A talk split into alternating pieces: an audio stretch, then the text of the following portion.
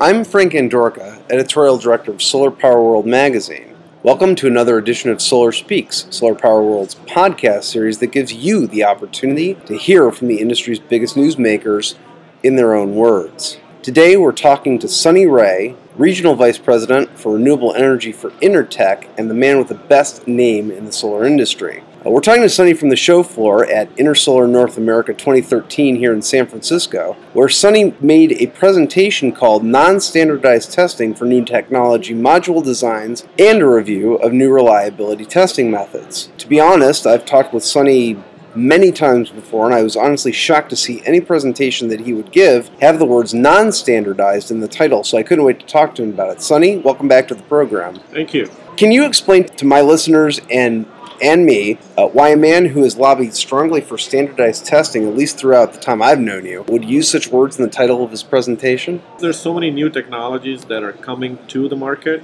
and some of the ones that I talked about in my presentation was the, the bifacial modules and the modules where they're using a holographic film between the cells to trap light. So the technologies that are coming out there where they're trying to improve the efficiencies of the modules by using certain non-standard technologies which are not addressed by the standards yet. Standards, as always, are lagging behind technologies. So my presentation was all about how to use existing standards to address the features or the issues related to the newer technology. Not so much a matter of non-standardized testing as much as it is a matter of testing new technologies that, that don't have tests yet. Exactly. They don't have spe- tests specifically designed for those technologies. So how to fit the, the new technology products within the limits of these existing standards. So what was the reaction of the audience to the presentation? I think it was very positive. I think there were a few questions that came up on some of some of the ideas that we discussed on how to test these products. Like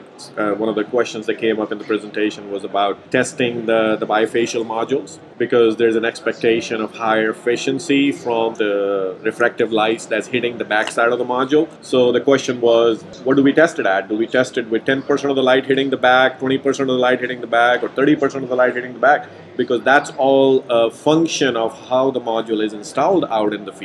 But when it comes to the safety standard for us to do the testing, we need to test it under worst case scenarios. Installer needs to be prepared to install it under the worst case scenario because of the way they need to size the wires, the way they need to size the protections and fuses and things like that. They need to compensate for the highest current that's going to come out, which in some cases might not even be limited to thirty percent.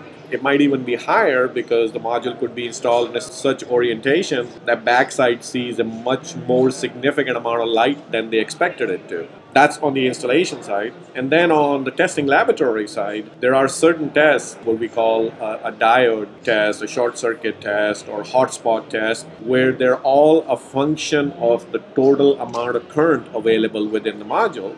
And the amount of light that hits the back changes that total current. So all those tests and the results of those tests change. So that was, so the few questions came back on, so how much light do you test it with? Shouldn't you be testing with one hundred percent of the light hitting the front and the back? So there were discussions back and forth of, is it really possible to have one hundred percent of the light hit the back? And there's also limitations on the test equipment. There are not simulators available that could take a flat plate module and expose it with to one hundred percent light front and back. More of the discussions were along the lines of how do you fit these new technologies within the existing limits of the test equipment as well as the standards. But but it was definitely got, got a very good response. A lot of good questions came back and forth on those.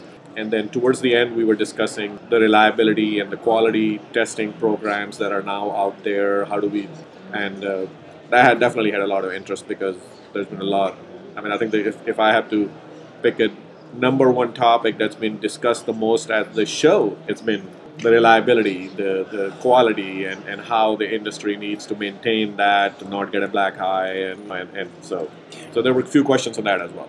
Well, that was one of the, the things that I noticed from the show is that that article that appeared in the New York Times right. back in May really has been the talk of the show. And two months later, so I was thinking to myself and wondering why it's still such a hot topic. Well, the truth is, InterSolar twenty thirteen is the first industry-wide meeting since the article appeared So that's so I think that's why it's still such a hot topic. We're doing a story on reliability in our S P I issue. Talk to me about the tests, how you test reliability, how you respond to some of the charges made in that article, and what can we do to help solve some of those problems. So I think what, one of the, the, there are multiple efforts that are going on. And even before that, that article that came out in New York Times, there was a lot of discussion among the testing laboratories, among the testing community. And there's actually two different standards developing efforts that are already on the way. One under the auspices of N R E L and one under, as a global standard, under I E C in Europe. And both groups are actually, the N R E L group is writing new standards to control reliability or to control quality, and at the same time, the I E C group that had a stand had standards like six one two one five for crystalline silicon and six one six four six for tin film as performance standards, but they definitely are not addressing the performance or the failures that we're seeing out in the field. From standards perspective, the efforts were already on the way six months to a year, even longer than that. They started about talking about that, writing standards about that. And manufacturers are definitely also very concerned about it. And one of the other things that's happening in the industry lately is a lot of the assets that were installed out there four, five, six, eight years ago are now going through the sale and, and repurchase and changing of guard, changing hands. So the new buyers are very much concerned about what are they buying. Is it really mm-hmm. performing the way it's supposed to? And then on top of that, this article comes out about reliability, so the industry gets even more concerned about it. Right.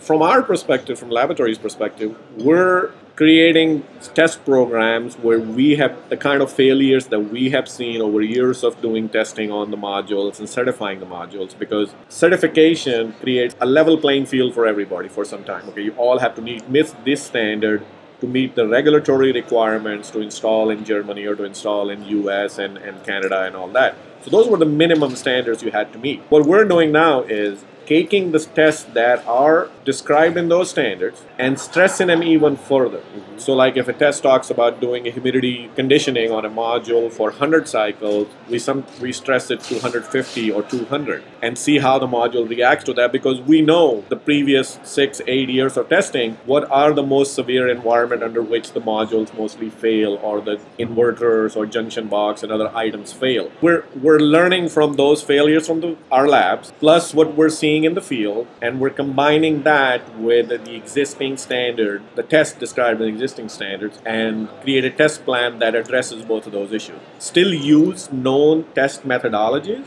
but expand them a little more based on the type of failures we're seeing out there. And in addition to that, so, you know, most laboratories can do that. A lot of the manufacturers are doing that internally. What Intertek does in addition to that is take advantage of our global resources. And what we do in that is do the testing at the laboratory, come up with a baseline, and then create some type of a factory audit process, or in some cases pre-shipment inspection process, where a buyer could be assured of what's being shipped to them is exactly what they expected or what they what they ordered. So Intertek, having offices in one hundred plus countries, have an office close to every factory around the world that we can actually send our inspectors in there to do the factory inspection and do the pre-shipment inspections and make sure what's being shipped met the requirements of the buyer and what we tested in the field. It also matches what we tested in the field. So it kind of avoids the the part about the bias the laboratory could have with manufacturer, and the manufacturer actually submitting some golden samples for testing. So what they what they submitted for testing, what they what they're producing.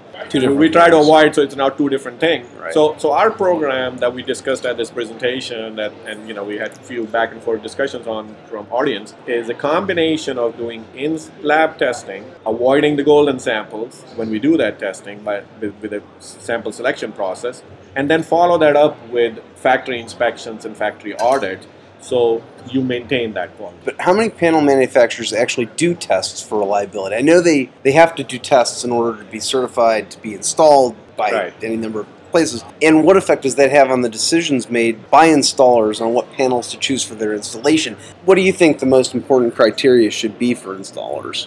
To answer your first question, how many manufacturers are doing it? I think if you ask that question, everybody say they're doing it. Everybody's answer would be, yes, we do that. But to varying degrees. Someone would only test it based on the buyer they're selling. So they, they look at that as a barrier to sale for that one buyer, to that one company. So they would only do the testing that specific to that buyer. And actually, a lot of the buyers prefer that because they, they, they don't want this generic data, which already exists. When mm. somebody did certification to six one two one five or six one six four six, that, that base data, that generic data already exists. So depending on module being installed in Florida versus California versus Saudi Arabia or you know different environments in the world, you do need to do different type of performance tests to see how it's going to react in that environment. Everybody does it to a different degree. The best criteria that I've seen that works the most is, very much along the line of what I just said, is knowing where the modules are being installed, the buyer knowing exactly what the application is going to be, and based on that, taking that environment into consideration and coming up with a with a base test plan for that, and then test to that. Because if someone tested to a to a generic test plan and those modules are installed in one environment, works perfectly, gives you very, very good performance, then six months later, that data might not be good for something that was installed in Arizona versus being installed in Florida, or that was installed in Brazil versus being installed in Africa or, or South uh, South Africa or something, you know. Or, or it's a so test plans that are designed for a specific group. It also, you know, th- those are the best, and it also helps you control the cost, because then, then you're just looking directly, okay, this is the installation, you do limited amount of testing for that installation, and the, the factory inspections and things that I was talking about earlier, those could also be limited, so you're not always in a factory inspection program, or you're not always in an inspection or pre-audit program or, or shipment program. You're doing them based on the shipments, where they're going, when they're going, so you also limit some of the costs there. I keep hearing, and, and Shale Khan, who I have a great deal of respect for, says that two thousand fourteen to two thousand sixteen will be the golden age for solar in the United States, that between now and then, when the I T C is scheduled to expire, that that's going to be where we boom. What role does testing and certification play in helping to facilitate that boom? I think it goes back to the quality. I mean, testing can help ensure that you have the right type of products available in the market, you have the reliable products available in the market, so because you don't want... That's the best role. We have played the role of making sure you meet the regulatory requirement, the safety requirement, to make sure it's ready to be connected to the grid. It's ready to be sitting on my roof or your roof. It's not going to burn my house down or something, or shock my dog or cats or kids or, or something. We've done that. That's where we started out. Those, that's where the safety standards were we were testing to for so many years. But now we also need to worry about the fact that all these programs are successful. We're not just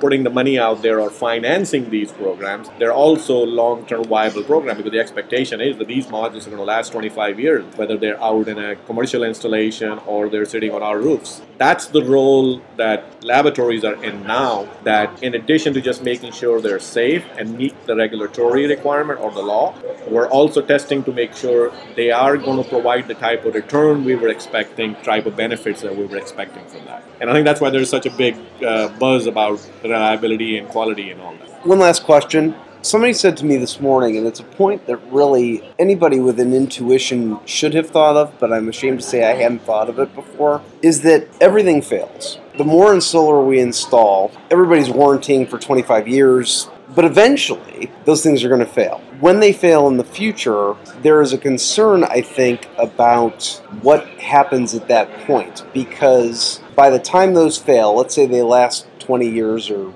twenty, let's say they last the whole warranty, twenty-five years, and then they start to degrade. By that point, maybe the equipment won't be standardized for the system that, because because the, the assumption is the technology will continue to advance, and will you have something that can replace the stuff that you installed twenty-five years ago that will still be compatible with the panels you have and the whatever? Uh, inverters would be the, the example I'm using there. Do you have any concerns about that, first of all? And second of all, is that something that we as an industry, in your opinion, need to be thinking about? Um, because what, what, I'm, what I'm concerned will happen is that at that point, two things will happen. One, when systems start to fail just because they're old, the industry will take a, a black eye from which it will never recover, because a lot of these things will, there, there'll be a lot of failures at the same time. So that's one thing. So the public relations part of that is a very big concern for me.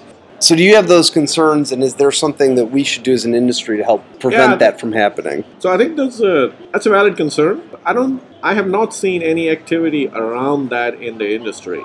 And I kind of understand why, because people are more concerned right now about failures five to seven years into installation, or no, nobody's really thinking about that twenty-five year part yet, because everybody's still like, okay, let's save what we have in front of us right now. Let's not get a black eye right now because of things failing out in the field five years into installation. I mean, I, I've had examples, without naming anybody, where people have sent pictures to us from the field on modules installed less than three years that are having failures, and we're getting pictures saying, can you help us do testing on this to identify, is this, they're really looking for liability. Is this a manufacturing process problem that you can you can help us diagnose, or, or is it installation problem? And we're already getting those those modules, those issues sent back to us from the field on modules that perfectly pass the certification requirements. And again, certification was never meant to test products for twenty-five years. It were meant to make sure you met the law and the regulatory requirement that existed as of today. And most of the standards that are out there, I E C or U L, were originally written in the nineteen seventies. We are in the process of revising standards. We're working on it. A lot of new standards are being written, but that's when they were written. So everything was tested for that purpose. I don't think there's much emphasis in the industry right now. Maybe that will be the next step that we'll work on as we get closer to that. But right now, the biggest concern is the things that are failing five, six, seven, two, three years into installation. And first, they're trying to avoid that right now and discussing those quite a bit. I was at the, the reception last night, and the gentleman who was presenting talked about, asked the audience, did anybody know where the twenty-five year warranty came from? And what his understanding was, it was who came up very was the first one to come up with a twenty-five year warranty. And when someone asked them, how did you come up with twenty-five year warranty? The answer was, oh, marketing came up with it. There was no scientific fact behind the original twenty-five year warranty that has now spread all across the, the industry. From testing laboratories perspective, from standards perspective, I don't know that the intention was there that these things are going to be tested or warranted for twenty-five years, but definitely the standards, the way we test, the way we write, when we talk about safety or, or you know, making meeting the regulatory compliance, we do look at the life of the product. So so they do get tested on accelerated aging and everything. But the biggest concern right now the industry has is the things that are failing today after four, five, seven years of installation. And nobody's really thinking about twenty-five year failures. And maybe they, they should be very soon. Once they get over this, this immediate concern that for a lack of, lack of better relationship, the New York Times article have really brought to the forefront this show. I'm sure they'll start thinking about the, the, the things when uh, these things, these products starts to decommission twenty years from now, twenty-five years from now, how you're going to replace them, what you're going to do with them. The, the, I remember the other point I was going to make is that at the end of that life cycle, what what is a concern is the fact that the companies that own those installations are then going to have to essentially rip out the installation and reinstall it at that point if the technologies are no longer compatible twenty-five years into the future. And I'm concerned financiers are going to look at that and, and say, well, why the heck would we do that? If I can understand the, the financier's point of view, what I've seen out there, I think once they got their R O I in the five, ten, fifteen years, that's a completely different calculation on what it costs to take this one out and put the new one in and what my R O I is going to be on that. I don't think, you know, I, I, so personally, I don't think they're concerned about it right now. The way I have seen the discussions going between the between the financial guys and the, the project developing group, they're looking at, okay, do I get my three-year return, five-year return, and after that, how much can I sell it for and change hands and let that be the next guy's problem or something? I've been I've been very blunt, honest about how that, that seems to be playing out there. Sure. And that's why we're getting pulled into these projects that are already changing hands, that are out there for three, four, five years, that are being resold, that are changing hands, where the new buyer's concern is, am I really buying what I, I'm expecting to buy, even though it's not an evaluation of a brand new module coming from the manufacturing facility, but they still want us to go out and evaluate what's been sitting out in the field for five years to see, is it still performing the way it was supposed to? Or is it going to fail within two years or... or You know, so we are actually being asked to go out into the field and do some of that testing. Sunny, it's always great to catch up with you at these shows. You're always an informative interview. If people want to know more about Intertek and how to get a hold of you or any members of your team, how would they do that? The easiest way is to go to our website, intertek.com backslash renewables. So you can get to the, specifically to the renewable page. We're mostly at every show. That's another way of finding us, and we're at... at all standards development activities. We chair some of those, we participate in all of them. So I think uh, between standards development and our website, I think very easy to find us. We've been speaking with Sunny Rai, Regional Vice President for Renewable Energy for Intertek from InterSolar North America. Sunny was a speaker here, and as you just heard, has a lot more thoughts, much broader than what he discussed here at the show. This has been Solar Speaks, Solar Power World Magazine's podcast series that gives you the opportunity to hear from the industry's biggest newsmakers in their own words. I'm Frank Andorka, Editorial Director of Solar Power World Magazine. Until next time.